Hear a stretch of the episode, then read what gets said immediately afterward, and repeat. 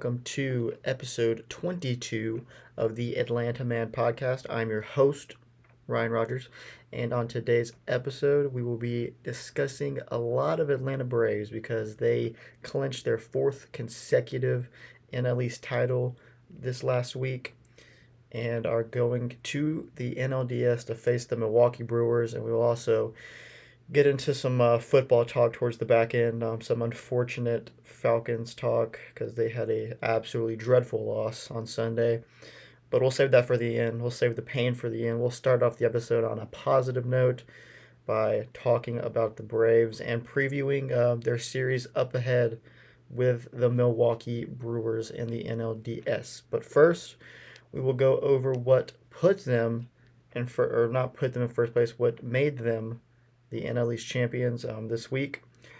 They had a three game set at home with the Philadelphia Phillies. They came into the series with a magic number of five. And I said on last week's podcast, if the Braves were to sweep this series, they were they would win the division.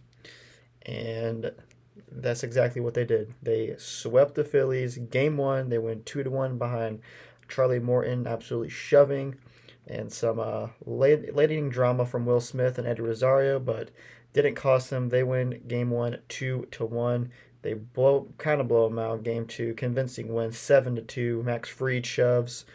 Um, that's obvious.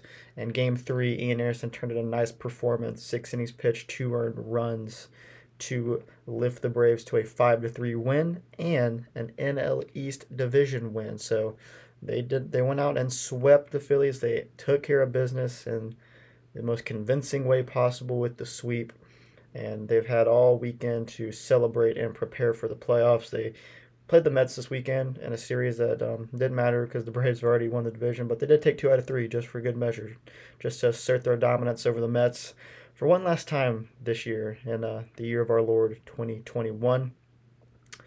And um, yeah, so first first part of this Braves talk, I'm just going to do a little reflecting on um, this regular season as a whole and how honestly impressive it is and many ways that the Braves somehow won this division title with everything that has happened to this team. Um, you know, you look back through the calendar and look through the schedule, and there's just it's just not very not a lot of consistency in the win column. They really just kind of treaded water all the way until August. And I mean, most teams can do that. They spent four months of the season not getting above 500, spending it like like usually like a game or two below 500, just not getting, being able to get over the hump until what was the exact date? The exact date when the Braves got over 500 was August 6th. Yes, August 6th was when the Braves first got over 500. Oh, wait, no, this is this is wrong because that whole San Diego game mi- mixed it up. It was actually August 5th. And um wait, what? Oh my god. Yeah, August 5th. That whole Padres makeup game that they had to play messed this whole thing up. But in the moment on August 5th, the Braves go over 500. It says on here that they are at 500 because they lost that game to the Padres in the, the makeup game. But that's when they first got over 500 for the first time this year, August 5th. And they won the division by six and a half games. So a lot of that has to do with um, the Phillies and the Mets just being bad and the whole division being bad. But um, you gotta you gotta credit you gotta credit the Braves, and I think the main credit has to go to Alex Anthopoulos for the trade deadline acquisitions. Um, I think we all thought that they would help the Braves, but I, I don't think anyone thought that they were going to be as good as they were, especially like Jorge Soler. Jorge Soler has been Braves' third best hitter behind Austin Riley and Freddie down the stretch. I mean, moving since moving to the leadoff spot, he's been absolutely raking. He's got like a 970 OPS in the leadoff spot since they moved him there. He's been absolutely awesome. Ed Rosario has been great since he's got got reinstated off the injured list. Adam Duvall, though he's on a cold streak as of late, he was just mashing home runs for a minute there, and I'm, I'm sure he's going to be able to pick it back up soon here and get on another hot streak in the playoffs, hopefully.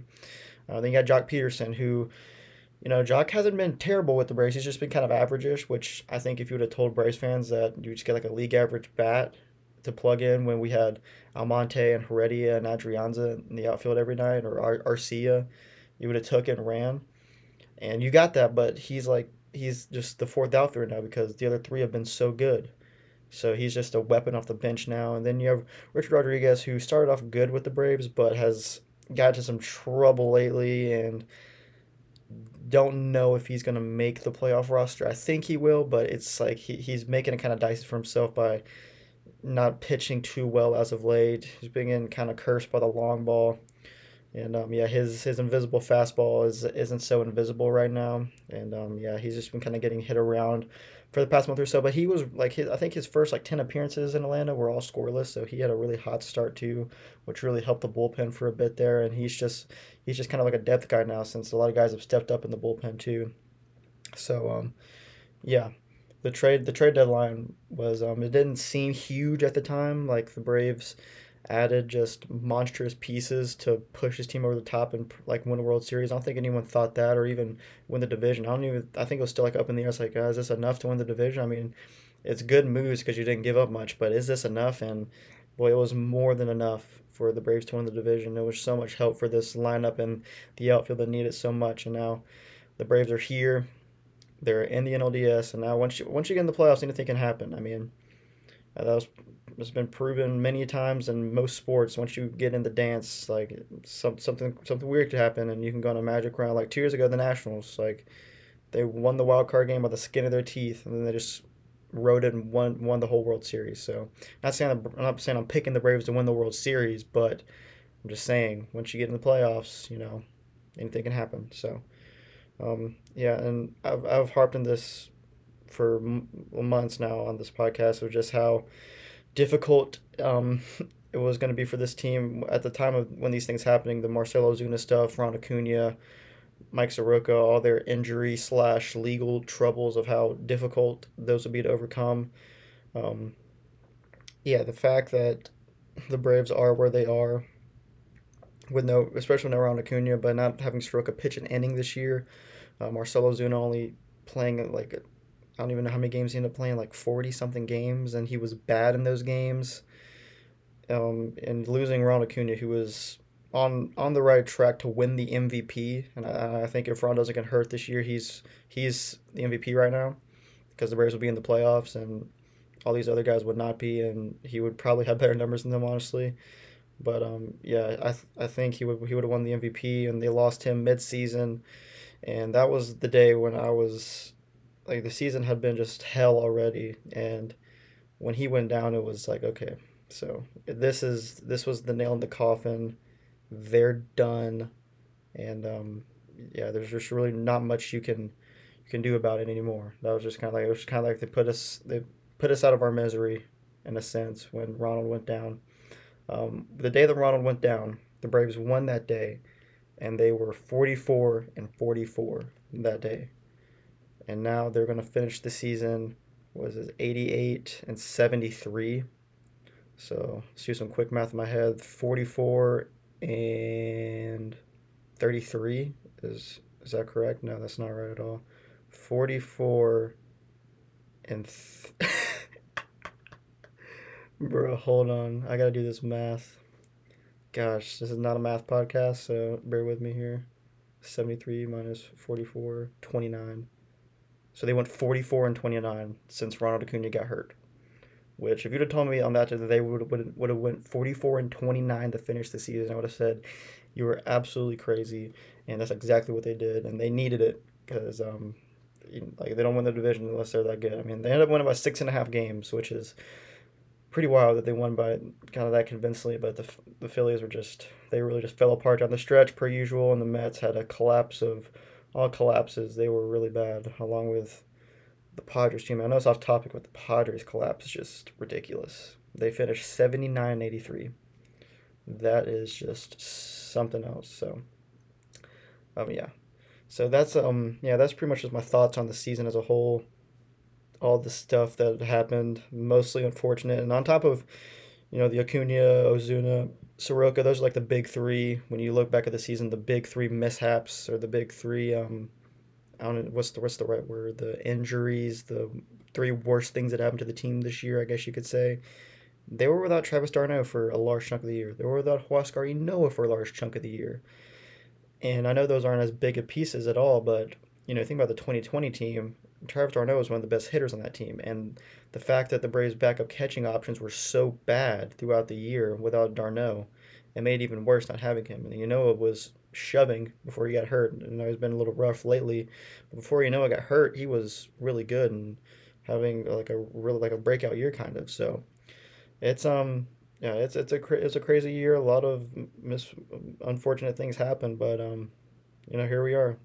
And that's a lot of credit to Anthopoulos for trade line and a ton of credit to Brian Snitker for keeping these guys head like just keeping their heads up and just saying like you know this I get I don't, I don't know what was said but you know, keeping them motivated in a season that was just trying for the whole team. It's it's really impressive, and I don't, I don't think he's going to win Manager of the Year. I think Gabe Kapler of the Giants will, but I think he's going to finish number two. Like, he's done a pretty fantastic job on the clubhouse side of things, um, managerial wise. I, I won't get into his tactical decisions today. That's a we can do that on another podcast. But um, yeah, he he really does a great job of keeping the clubhouse intact and um, keeping keeping spirits up, I guess you could say, and that has a ton of value, especially the manager today. So that's my thoughts of season as a whole, pretty much. And now we're to get into a little bit of preview of the Milwaukee Brewers. So the Milwaukee Brewers they won the NL Central.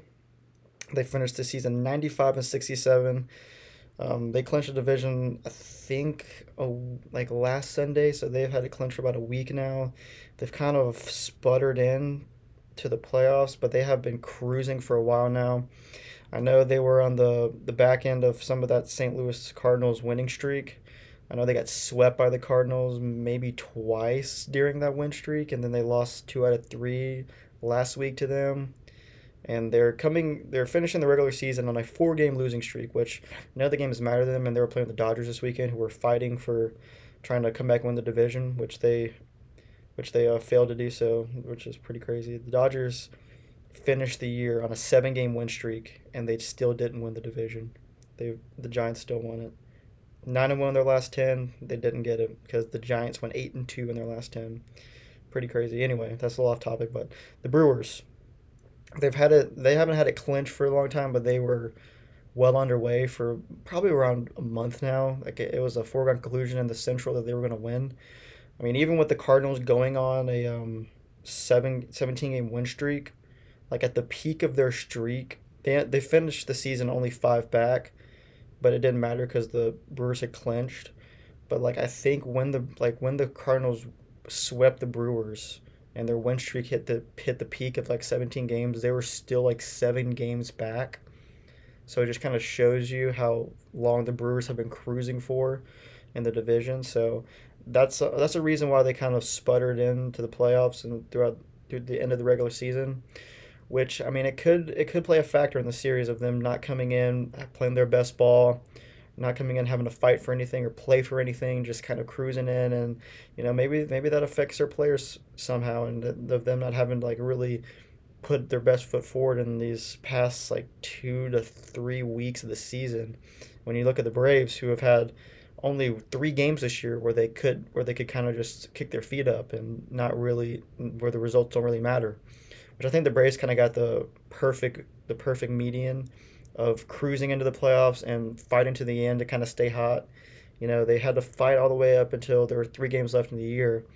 But then you have the three games to set your rotation, set your bullpen, rest some guys. So I think they kind of got the the perfect middle ground of um, rest and cruising in and fighting to, towards the end of the season so you can go into the postseason playing your best baseball and going into season, postseason pretty hot. I mean, the Braves are on a hot streak heading into the postseason. They're eight and two in their last ten. You know they swept the Phillies, so they're they're on a hot streak. So that's kind of um, that's it's not there's not really um, much like factual proof of this being a thing of teams cruising in, but I've heard people say about the Braves teams, like the 2019 Braves teams, they cruised in. They had like a week left in the year where they didn't um, have to play for anything. And I like a lot of people said when they lost the Cardinals, like, hey, they like they cruised in, and it like kind of cost them because they weren't fighting up until the very end. Like you like you don't want to cruise into the playoffs that easily. You kind of need to put your best foot forward to, towards the end of the year, and it's hard to do that when you like when the games you played mean absolutely nothing within the final few games of the year. So So it's a weird thing. Don't know if it's really been that much truth to it or what.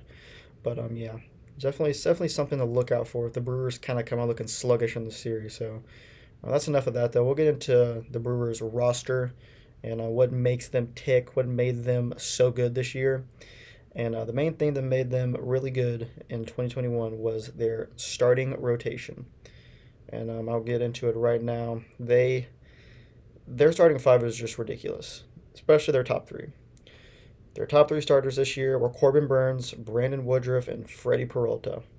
Corbin Burnes is probably going to win the Cy Young. He had a 2.43 ERA this year. He had 234 strikeouts and 167 innings. Brandon Woodruff has a 2.56 ERA. He has 211 strikeouts and 179 innings. And Freddie Peralta is their number three starter, and he has a 2.81 ERA in 144 innings with 195 strikeouts. And that's just their top three. They have their four and five starters are number two starters on probably like 25, 20, like high 20s of the other teams in the league. Most of the other teams in the league, these guys are your number two starters, at worst, your number three starters. Their number four starters, Adrian Houser, who has a 3.22 ERA in 26 starts, 142 innings pitched, 105 strikeouts. So, so 132 ERA plus for him. And their five starters, Eric Lauer, who has a 3.19 ERA in 118 innings, 117 strikeouts, a 134 ERA plus, and yeah, that's their number five starter on the year. That is how good their rotation is, and those guys are probably going to be kicked to the bullpen. Uh, maybe one of them will start game four. I'm not sure how they're going to handle it, but um, yeah, one of them's got to go to the bullpen, and that's just pretty crazy because most playoff teams, when they have a guy like that, that's probably going to be starting game two for them. Maybe even game one, just depends on what your rotation looks like. So, yeah, their their team ERA plus, this includes bullpen and all, this year is 123.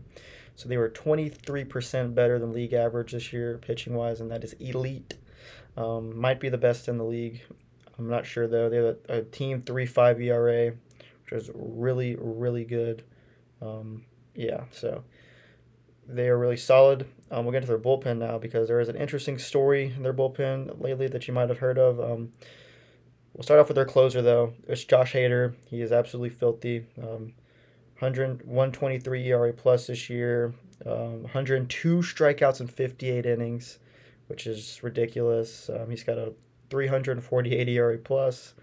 He is probably one of the best closers, if not the best closer in the entire league. 15.6 strikeouts per nine innings for him, which is, um, yeah, it's the elite of the elite only do that. He is very good and um, very nasty. And their second best reliever this year was Devin Williams. But he is out. He'll be out for at least the NLDS. They said that he might have, if the Brewers were to beat the Braves, he might be back for like the NLCS or if the Brewers made the World Series. But he will not be in this series against the Braves. Um, it's Devin Williams. He's their setup man. He was very good this year. He had a 2.5 ERA out of the bullpen, 54 innings, and he had 87 strikeouts in those 54 innings, which is very good. Uh, that's 14.5 strikeouts per nine innings, which is elite. He's very good. 171 ERA plus. He won the Rookie of the Year last year, and after the Brewers clinched on last Sunday, I believe, he got too drunk and he got angry at something. It's still un- not clear what he was mad about, and he punched a wall and broke his hand.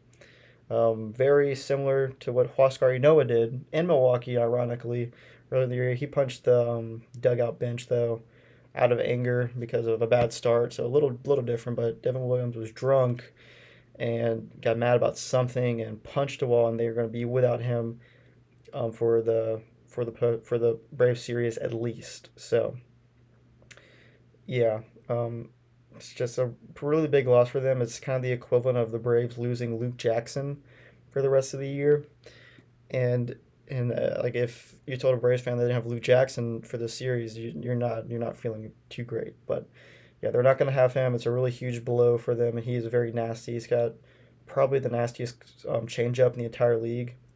Um, it's a circle change, I believe, and it's just absolutely filthy. Just falls off the table. He is he is very very good, and um, I'm pretty sure he he had, he pitched early in the year against the Braves, and he just shut us down one two three. I think he might have struck out the side, if I'm not mistaken.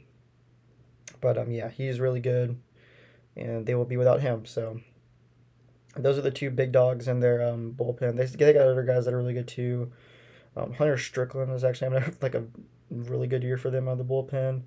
Um, Brad Boxberger, Brent Suter. Probably haven't heard too many of these guys because they're just relievers, but yeah, they've got bullpen arms too on top of their starting pitching. So we'll now get into their lineup, which is a mixed bag. I think their lineup. I think it's good. It's a it's probably it's an above average lineup. Their offense as a whole is not above average though. They have a 91 OPS plus on the year, which is below average by a good bit, but um they still got some bats in the lineup. We'll go through it right now.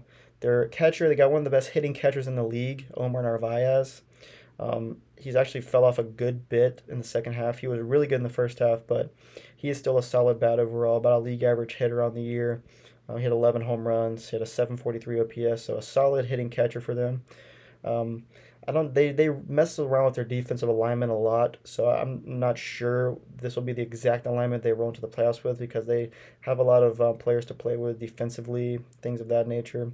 Um, first one their, their first baseman listed on um, baseball references Daniel Vogelbach, who is all right. He's just slightly below average. Um, nothing special. 730 OPS, at nine homers on the year.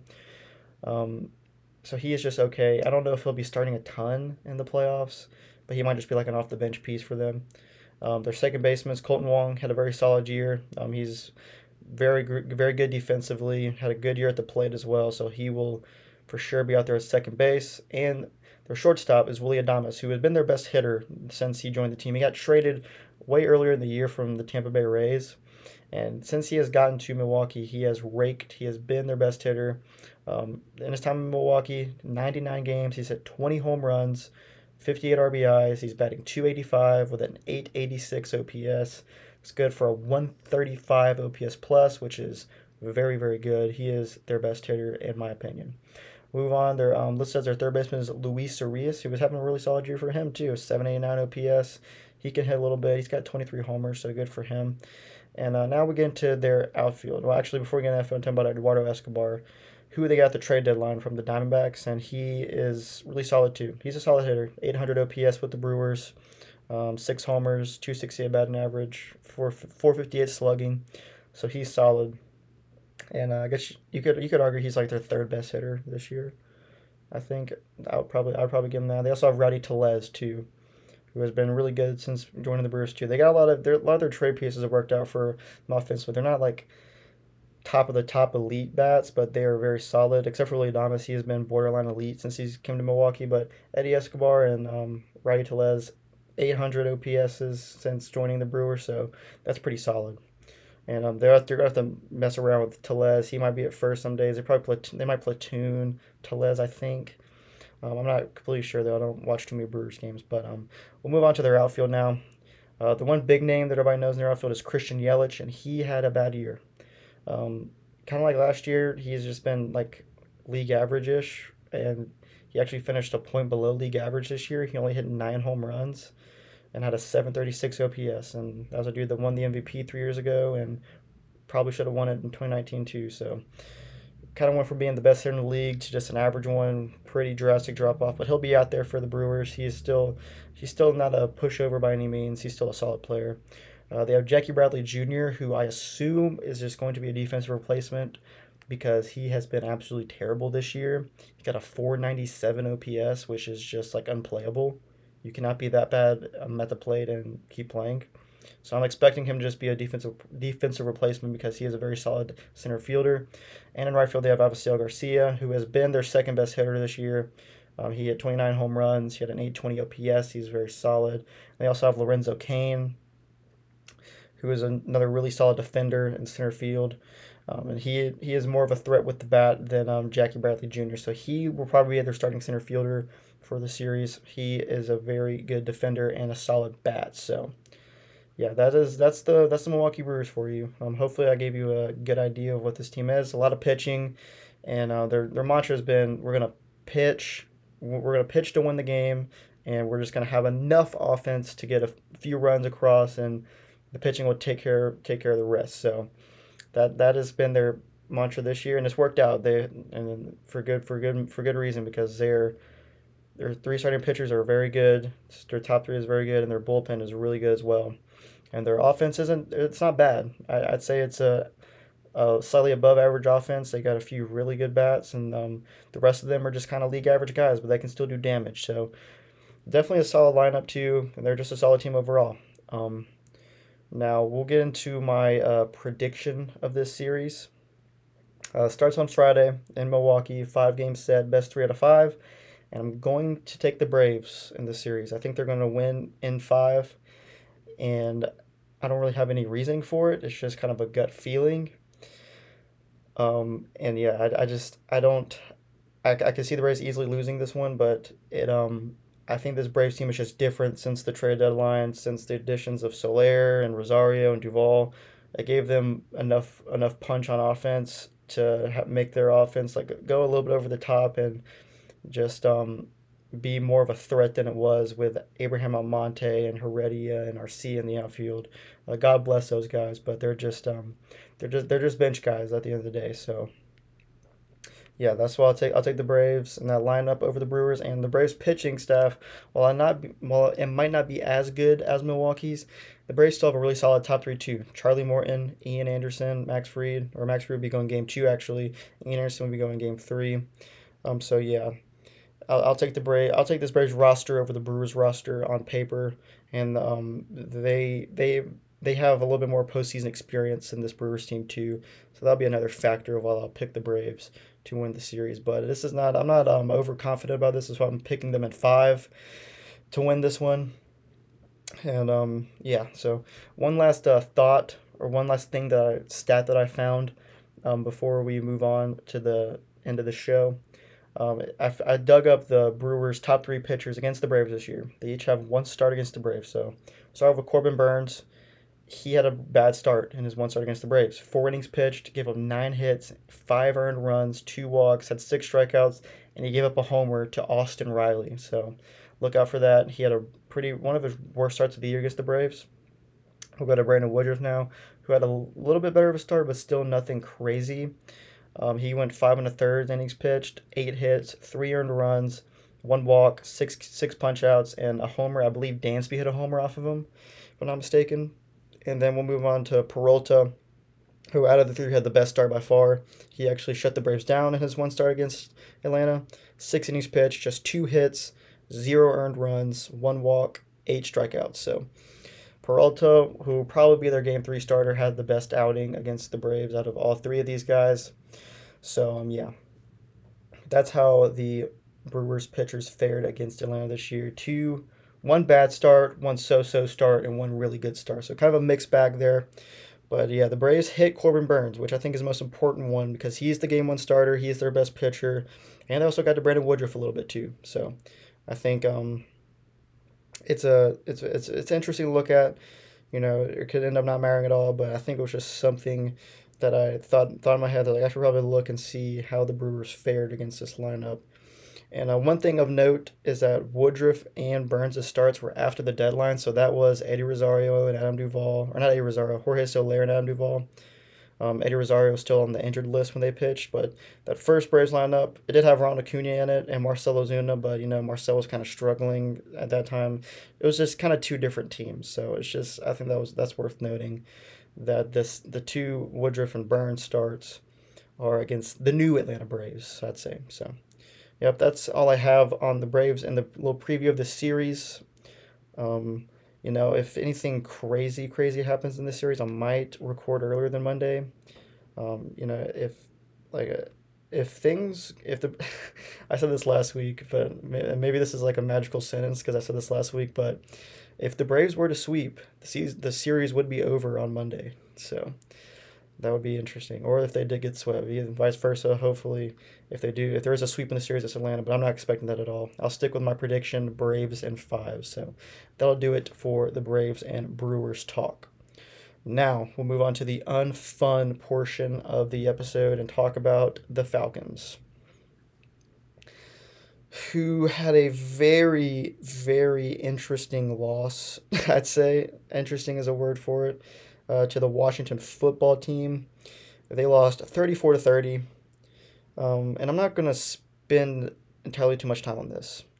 because it's just so stupid the way they lost this game, and the Falcons are just they're um they're going to they're going to be running thin on showtime on this program if they continue to play like this. So I'm just going to kind of breeze by this because it is just uh, it's just infuriating to talk about to be honest with you. So the win probability trend this game, I'm just not looking at it. It's pretty crazy. It was a very back and forth game. So we'll, we'll go we'll go through all the scoring plays first, and then I'll tell you what happened and why things are the way they are with this team. So first quarter, Falcons went up three to nothing on a Younghoe Koo field goal, and then the second, Cordarrelle Patterson, who I'll get into later, who had a very good game, 42 yard touchdown touchdown catch from Matt Ryan made it 10 to nothing in the second quarter. Then Terry McLaurin, 33 yard touchdown catch. Uh, Antonio Gibson had a, a touchdown that made it 13 to 7 after they missed the extra point. But right before halftime, Cordarrelle Patterson again a 12 yard catch for a touchdown to make it 17 to 13 at the half. Third quarter, the football the football team started off by returning the kickoff 101 yards. Um, they missed another extra point to make it 19 to 17. Uh, the Falcons responded immediately by Cordarrelle Patterson scoring another touchdown. He started the game. He's insane.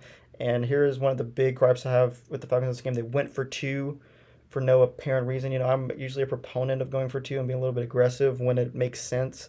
It did not make sense at all here. Uh, they don't get it. 23 to 19. That'll be important later. So we move on, and the football team gets a field goal, five minutes left in the third to make it 23 to 22.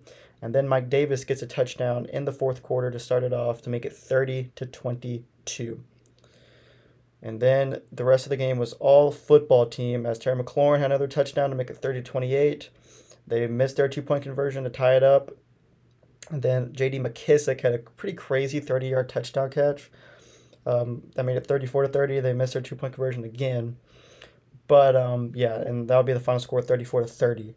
So going back immediately to the going for two on the third Cordarrelle touchdown. If the Falcons just kicked the extra point there, it's a 34 to 31 game, and all they had to do was kick a field goal to tie it at the end of regulation. Instead, they had to throw up a Hail Mary, which I don't think they were in field goal range to end the game, but they were close, and they probably could have ran a couple plays to get Koo in range. But yeah, just kind of an infuriating call right there, just chasing points for no reason. And it really cost them in the end because they had to go for the touchdown after um, being down four instead of the th- uh, three it would have been if they would have just went for the regular point after attempt. So that was pretty infuriating. And another infuriating thing was when the Falcons were up 30 to 28, then their la- their second to last possession before their Hail Mary possession, um, they went three and out on three runs and just handed the ball right back to Washington, which the the conservativeness on that on that drive was just maddening.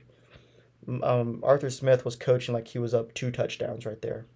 And that was um, I thought that was just ridiculous, and that was probably more more infuriating than the missed two point conversion.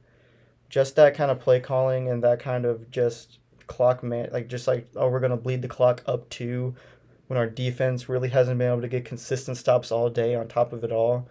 It's just infuriating. It's it's one thing. It would have been it really would have been one thing if the Falcons defense had been like shutting out Washington, but they they weren't. I mean they they had scored 28 points against them by no means were the Falcons were the Falcons defense just shutting down them shutting down Washington all day.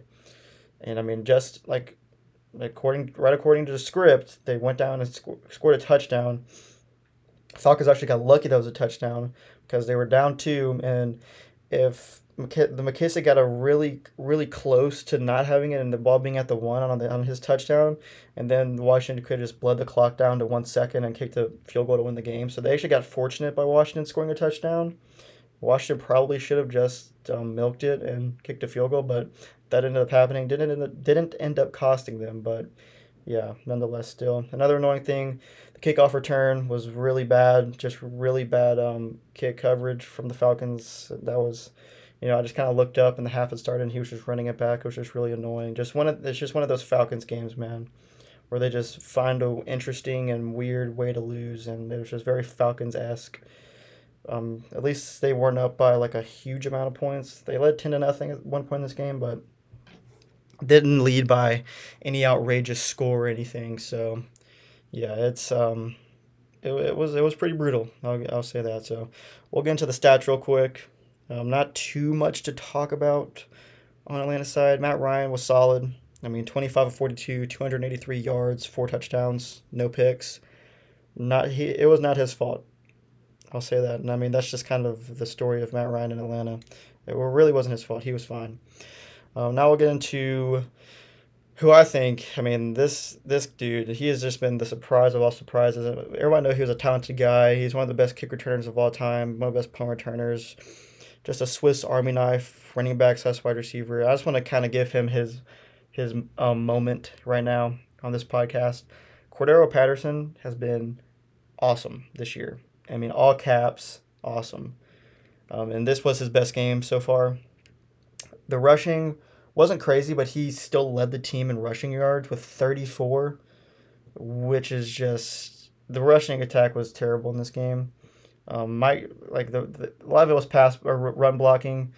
But uh, Mike Davis got a bulk of the carries, and he wasn't going anywhere. He had 13 carries for 14 yards, which is just brutal.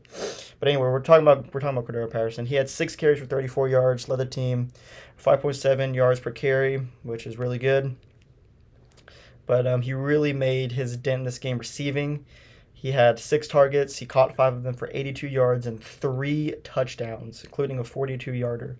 So he was awesome in this one.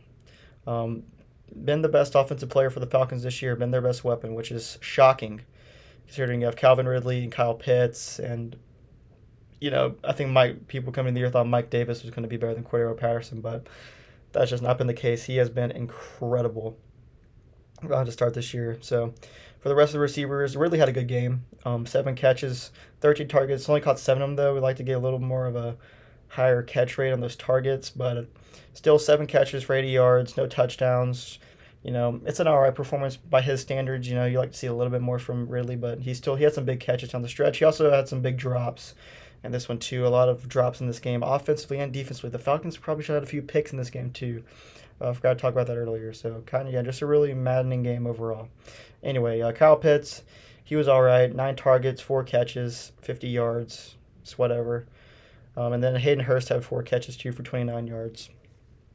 But um, yeah, that's pretty much it in this one. Um, just kind of getting a headache just thinking about it and talking about it because it was just one of those agonizing games that they put us through. So we'll move on now. We'll just we'll breeze by college football because it was a rough college football weekend for me too. I'll start off with my Jackets. They got pumped by Pittsburgh, fifty-two to twenty-one.